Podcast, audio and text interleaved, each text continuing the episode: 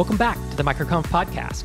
This is another MicroConf refresh episode where we look back at some of the best talks from the past 10 years of MicroConf. Today, we'll be listening to the audio tracks from two of our attendee talks. These are talks submitted by attendees of MicroConf and then selected through a voting process by the other attendees. And these two talks are from MicroConf Europe 2019. The first is titled How to Survive Building a Business and a Family at the Same Time by Jeppe Lisberg. And the second is a frank talk about fear and How to Deal with It by Sergey Koltov. Before we dive into those, I want to let you know that tickets to our in person microconfs are on sale. We have microconf locals, which are our one day events in Portland, Oregon, Austin, Texas, and Boston, Massachusetts. And then microconf growth in Europe is in Dubrovnik, Croatia for one more year. And those events are taking place in September and early October. So head to microconf.com, look for our in person events, and you can see the exact dates there. I'm going to be at all of them. I'd love to see you if you're able to make it. You know, we put the local events together as inexpensive one day events. The ticket prices are right around $100, and the events are a bit more intimate because there's only about 75 to 100 people, most of whom will be driving in. So you'll actually have the chance to network with and meet up with folks who probably live, you know, in or around the city where the events are hosted. And then, of course, our flagship Europe event in Croatia, where folks will be coming in from, well, really all over the place from the US and, and Western Europe and, and other parts of the world. So it would be great to see you there if you can make it. And with that, let's dive into our two attendee talks today. These are great, you know, 10 to 12 minute talks, a brief look at the experience of MicroConf attendees who are trying to build and grow their ambitious startups. The first is how to survive building a business and a family at the same time. And then we'll roll right into a frank talk about fear and how to deal with it. I hope you enjoy them.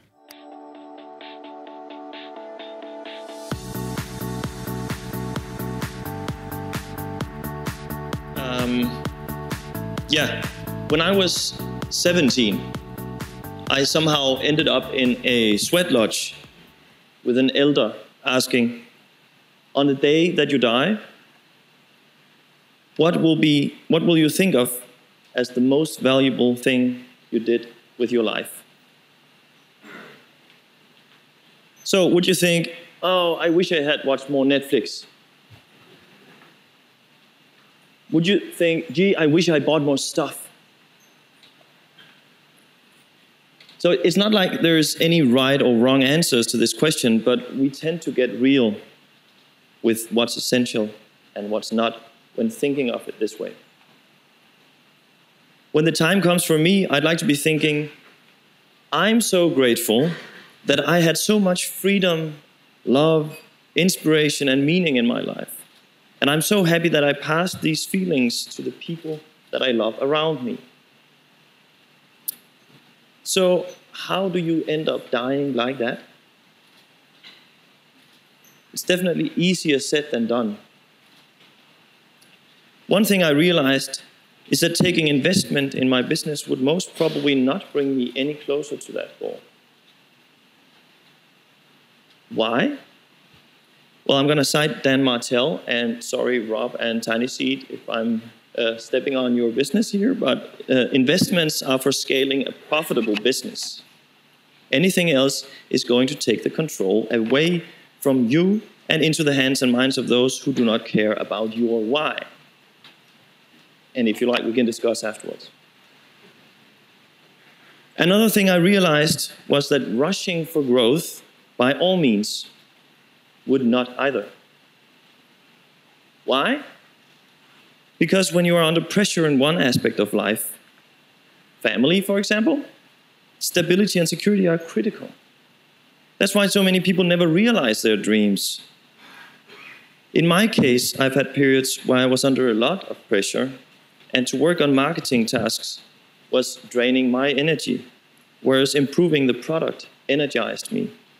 So that's what I focused on in those periods, knowing that I was sacrificing the growth that a better marketing effort would have given me. So, to be able to stay in control and grow slowly, I chose to build a business in a niche that's part of a vast industry. My main inspiration to do so was a small Danish company called ChurchDesk.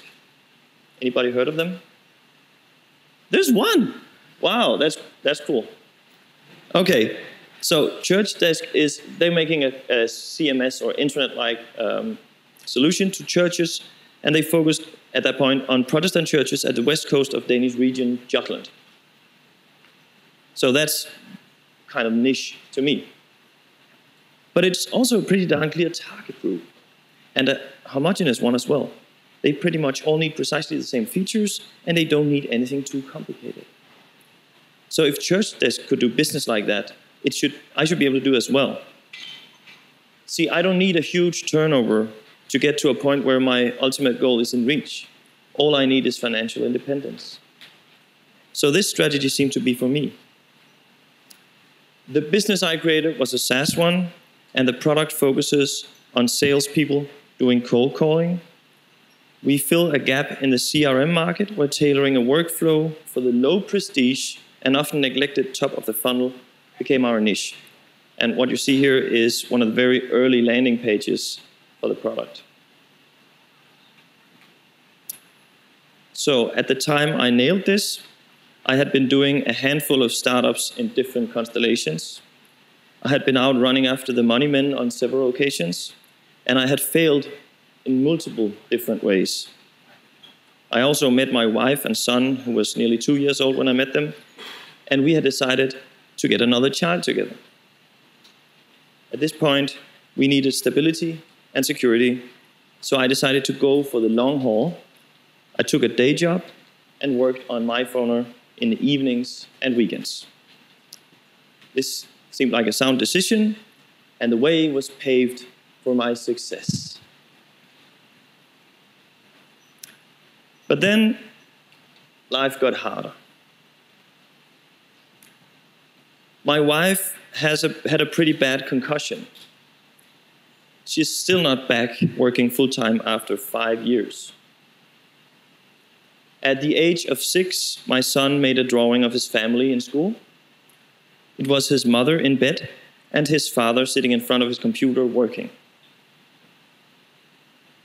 Devastating reality.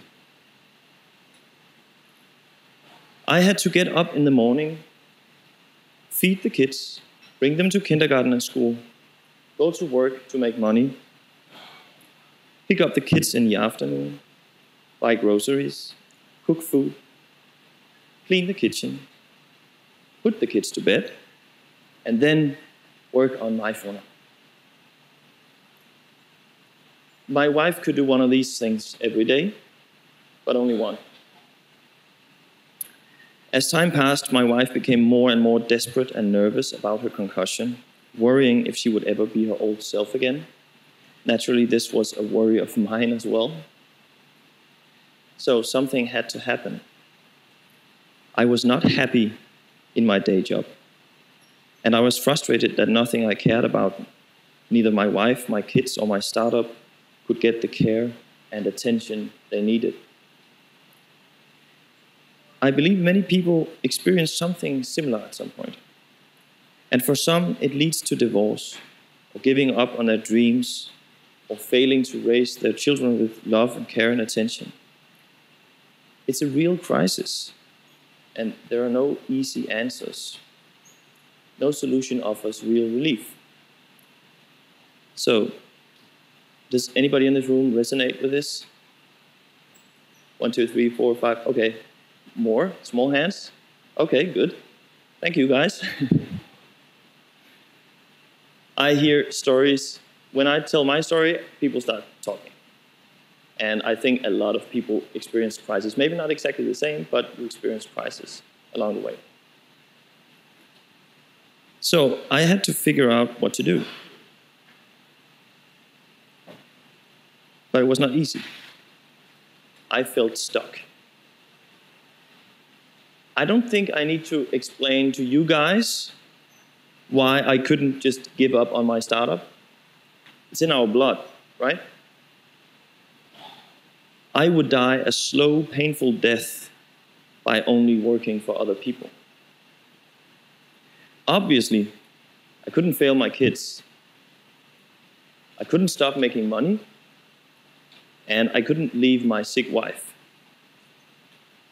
But I also couldn't continue like this for long. It was mentally unhealthy and would lead to stress, burnout, conflict, dysfunctional kids, and not the freedom, love, inspiration, and meaning I was striving for. So, eventually, we took three actions. I quit my job. We sold the apartment and moved to the countryside and started spending a, a nice uh, portion of our monthly budget on therapy. From then on, things started to improve slowly. It's cheaper to live in a house in the countryside than in central Copenhagen. My employer offered me work as a freelancer instead, and I could suddenly make the money I needed working part time this way. MyPhoner kept growing slowly, and eventually it overtook freelancing as the primary source of revenue in my company. My wife got better, and our kids, of which we now have three, are relatively sane. And um, apparently, I'm um, adhering to the tradition by showing pictures of my family here. So, today, I'm inches away from making the money I need to sustain my current lifestyle from MyPhoner alone. Which basically, after adjusting ambition and being thoughtful about the meaning of life many times, means that I'm inches away from living my dream.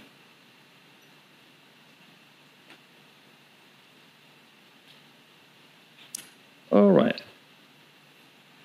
So, takeaways. Here's a few takeaways that I think may be valuable.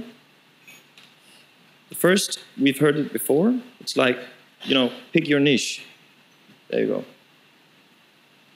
Picking my niche within the vast area of CRM systems.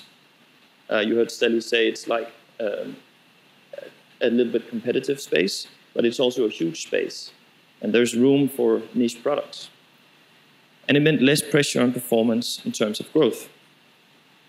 That's because I can adjust my price for the limited number of features I have as long as the core functionality is nailed. I have many customers who only need very, very core features. And if the price remains low enough, I can compete on that alone. And from there, I can add features in the pace that I decide and extend my audience slowly, all based on feedback and requests from current customers. So, picking your niche. And then be in control. I'm actually quite often reassured that even though it took a long time and was an economic struggle at times, then not taking any investment up until this point has been the right thing for me to do being able to put things on standby at times to prioritize and care for my family has been key to staying sane and staying together. To have my startup also be my hobby by working on the tasks I find energizing was helping me get through some of the tough times. And crisis is opportunity. So I've heard people say that in Chinese the word crisis is composed of two characters one represents danger, and the other represents opportunity. So my story proved that, that to me in a few ways. For example, there's nothing I regret about quitting my job.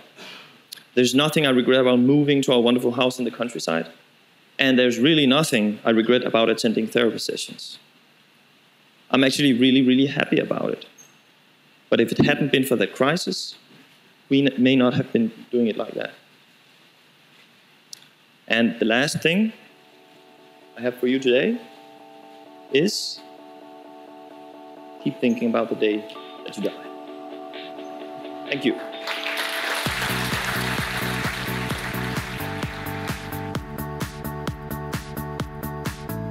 So, about four months ago, I found myself in a, let's say, stressful situation.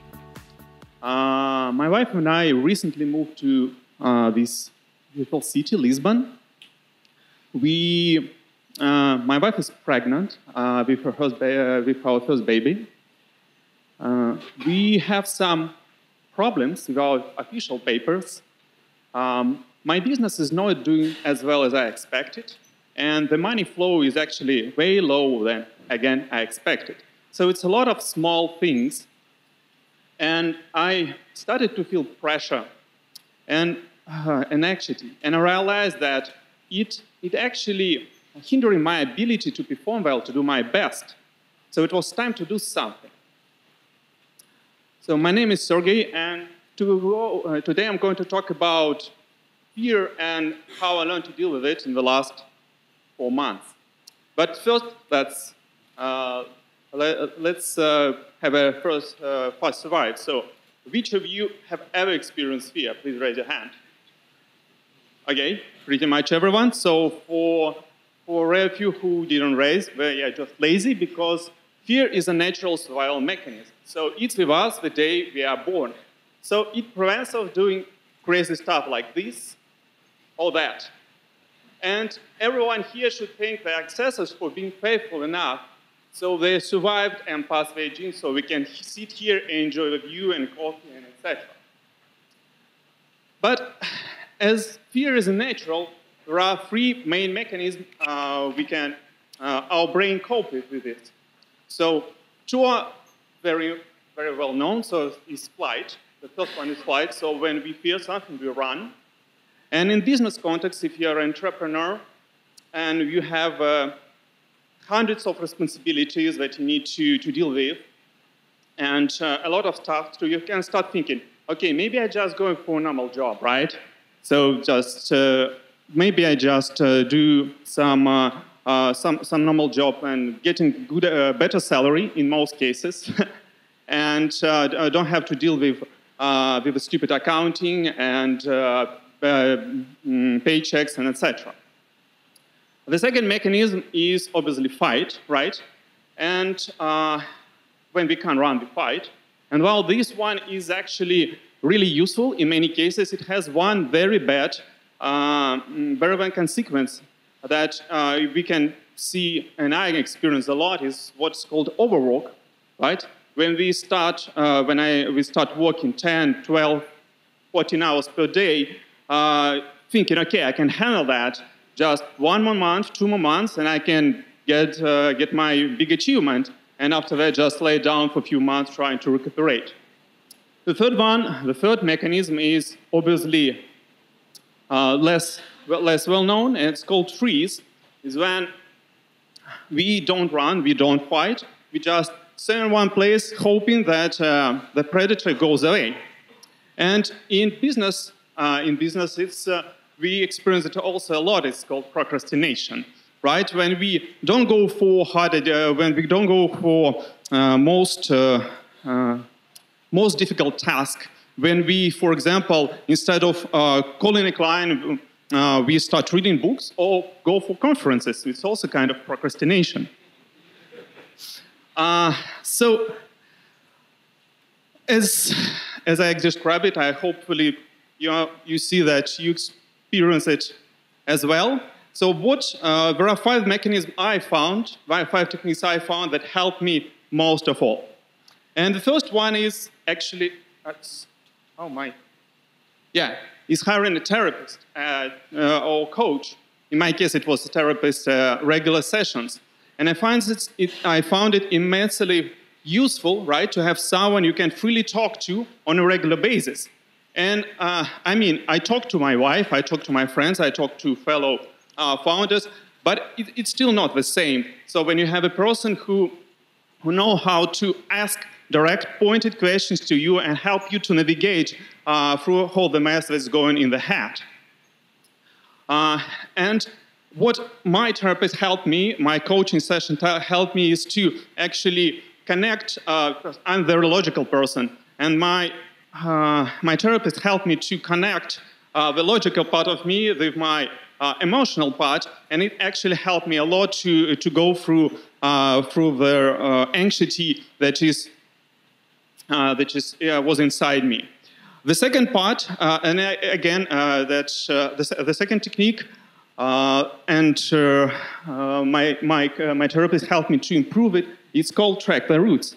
The thing is, when we experiment fear, when we experience, uh, when we experience fear and we experience anxiety, is that sometimes we don't, uh, uh, we don't fear there that like the real problem that is in front of us, that's right now. We actually feel something that this problem represents, some pain that it represents in the past. Uh, for example, in my case, I, uh, I had problems to, uh, to, to say no to clients. Yes, I was kind of afraid, okay, if I say no to this client, so if he leaves, or if she doesn't leave, something like that. Obviously, I coped with it much earlier, but it helped me to, uh, these sessions helped me to realize, to track the, down the route that it actually took, uh, took places uh, from my childhood. In my childhood, when my uh, parents set very high expectation to me, and I was actually afraid to not to live to this expectation, and I moved it from my childhood to my, to my business life. So tracking the roots is extremely extremely important and helpful to look at it, to look on your fears from, from the different ang angle. Uh, the third technique is actually physical exercises, uh, and uh, many, uh, many developers uh, hate that, but it's really, really helpful uh, because our bodies and our emotions are interconnected. And for example, if, you, if you're in a bad mood and you make yourself smile, then your, your, your mood goes up it's uh, uh, the same is actually with anxiety and with, uh, uh with fear because uh, our emotions, our, our emotions results in muscle tension, in headache sometimes, nausea. And uh, when we, when we re release the pressure from muscles, the anxiety also goes away. So I was kind of skeptical to that in the beginning, but right now, for example, when I experience some some issues, uh, some, uh, some difficult problem that I fear, I just, uh, I just go for, for a training, and in an hour I'm just a new person and ready to, to climb the Everest again. Uh, the fourth technique is, uh, is kind of uh, not intuitive one, and you can use it when you are in this negative cycle of fear. When you, for example, for example, yeah, you, you didn't reply to the email uh, to your client in time, and you start thinking, uh, or you, uh, you start thinking, okay, I haven't replied. What this, uh, this client thinks about me right now? Maybe she thinks that I'm irresponsible. Okay, she thinks I'm irresponsible. Maybe she thinks that I don't. Uh, that uh, she start thinking I don't want. I don't want to work with this company because there's like irresponsible people working there.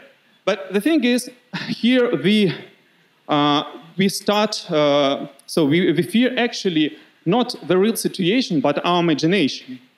And uh, the trick to deal with that is actually to go for the worst, right? Like start, uh, I mean, you, you have imagination. Try to imagine the worst that could actually happen. Uh, like, again, looking at the example, uh, you didn't reply to uh, to the email in time. Okay, now imagine, okay, so what's, what's the client think? The client thinks, okay, I'm, uh, you're irresponsible, so maybe it's, it's probably stopped working with you. But what could go worse? Oh, what could worse is that the client starts calling your other clients and saying, hey, yeah, this person isn't responsible. What's next? I mean, you have no clients. What next? You have to fire the whole, uh, your whole team. And as you go this cycle, imagine the worst you start realizing how ridiculous it looks like and how low the probability of this event. But, and it opens again you uh, the another angle that actually uh, it's, it's not as worse as it's possible. And the last technique uh, which, uh, which I use, and it's mostly related to uh, product, uh, product development is using time blocks. So as a founder, as a product owner, I have some big vision for it. And I, I worry about it, yes. So I worry about so how this vision, uh, how, uh, uh, how my current actions, so how my current actions, how my daily steps are in line with this vision, right? So how fast I'm going to, to achieve that and uh, how, what routes uh, I, have to, I have to take to reach it as fast as possible. And at one moment in time, I realized that these worries, this constant, uh, this constant thinking about, okay, so if, if my like daily actions are in line with my vision, uh, prevented me to do my daily task uh, effectively. So this is why I started using time blocks. What it is? It's basically what I do. I say, okay, uh, one or uh, two hours per month when I'm planning my month, for example, it's the time when I'm allowed to worry about other stuff. So I'm worried about vision. I worry about so how it's in line, how is uh, in line with everything I'm going to do. But as soon as I start play, as I start as I stop planning, as soon as I start implementing what, what I plan, I stop worrying myself. So this is kind of a mental trip. The same you can do for like weekly planning, uh, daily planning, early planning, whatever you choose. So these were five techniques I I found very useful in the last four months, and they helped me a lot.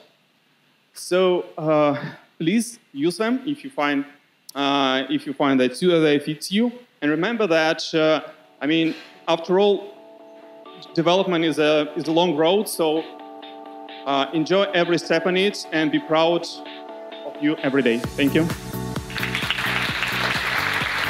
Thanks so much for joining me again for this MicroConf refresh episode. If you aren't subscribed to this podcast, it's really easy to do. Just click that subscribe button. And if you haven't given us a five star rating in whatever podcatcher you use to listen to podcasts, I would really appreciate it. Thanks so much for listening. I'll be back in your earbuds again next week.